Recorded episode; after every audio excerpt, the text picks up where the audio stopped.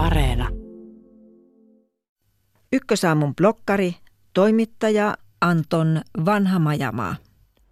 Internetin popkulttuurisiivessä pidempään luuhanneet saattavat muistaa kollaasin, joka levisi keväällä 2014. Videossa Beverly Hillsin, Orange Countyn ja muiden äveriäiden alueiden täydelliset naiset vollottivat. Naisten kasvot olivat kuitenkin botoksin jähmettämät, mikä tuotti kiinnostavan ristiriidan. Naiset ilmensivät samaan aikaan suurta surua ja stoalaista tyyneyttä. Kyyneleet valuivat, mutta otsaan ei tullut rypyn ryppyä.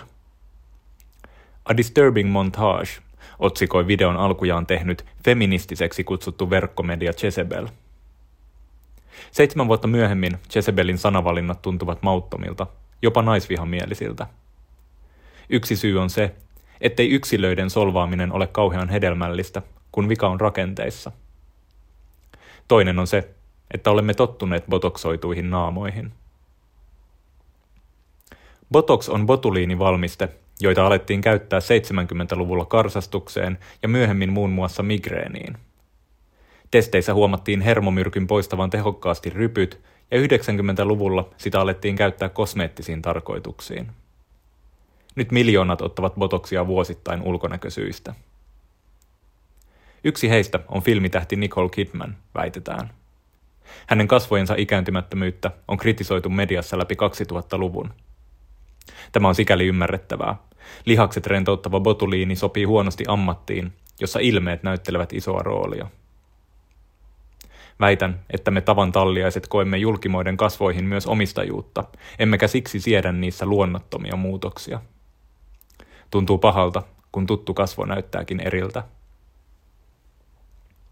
Olen katsonut Kidmania valkokankalla ja tuskaillut, etteivät tutut kasvot enää liiku.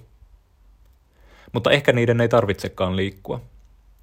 Amanda Hess huomauttaa New York Timesissa, että Kidman on saanut viime vuosina paljon kiitosta työstään elokuvissa ja TV-sarjoissa. Hänen suorituksiaan on kuvailtu hyvällä tavalla jäisiksi ja etäisiksi. Ilmaisu on muuttunut kasvojen mukana, ihan niin kuin jalkapalloilija muuttaa pelityyliään, kun kropan elastisuus ja ponnistusvoima karisevat.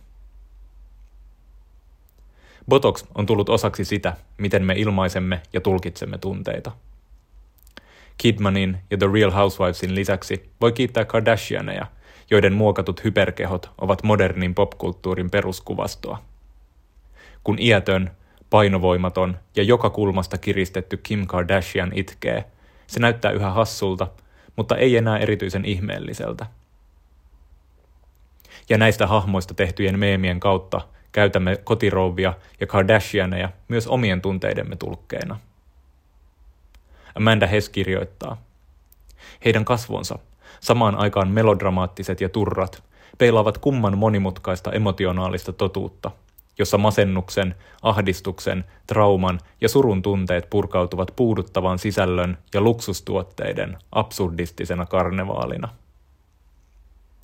Botox-itku on naurettavaa ja häiritsevää, hauskaa ja surullista. Monimutkaista, niin kuin ihmistunteet yleensä. Käytämme naamareita enemmän kuin muinaiset venetsialaiset.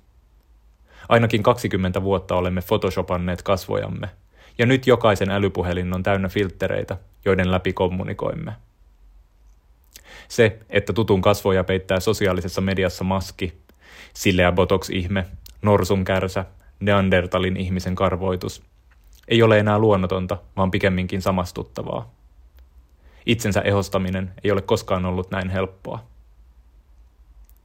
Somekuvaston ja plastiikkakirurgian välillä on toki yhteys. Instagram on vuosia tiennyt palvelunsa haitallisista vaikutuksista käyttäjiin. Korona-aikana on puhuttu Zoom-face-ilmiöstä. Katsomme itseämme ruudulta niin paljon, ettei yksikään epätäydellisyys jää huomaamatta. Tämä on lisännyt plastiikkakirurgian suosiota. Ulkonäköään ehostaneita ihmisiä moititaan yhä heidän valinnoistaan – Friendien paluujakson jähmeät kasvot poikivat kesällä vihaisia kommentteja ja operaatiospekulaatioita. Cecily Bowen kirjoittaa New York Timesissa, että luonnollisuuden vaaliminen on luksus, johon kapean normin ulkopuolelle jäävillä ei ole varaa. Vaihtoehtoja on kaksi.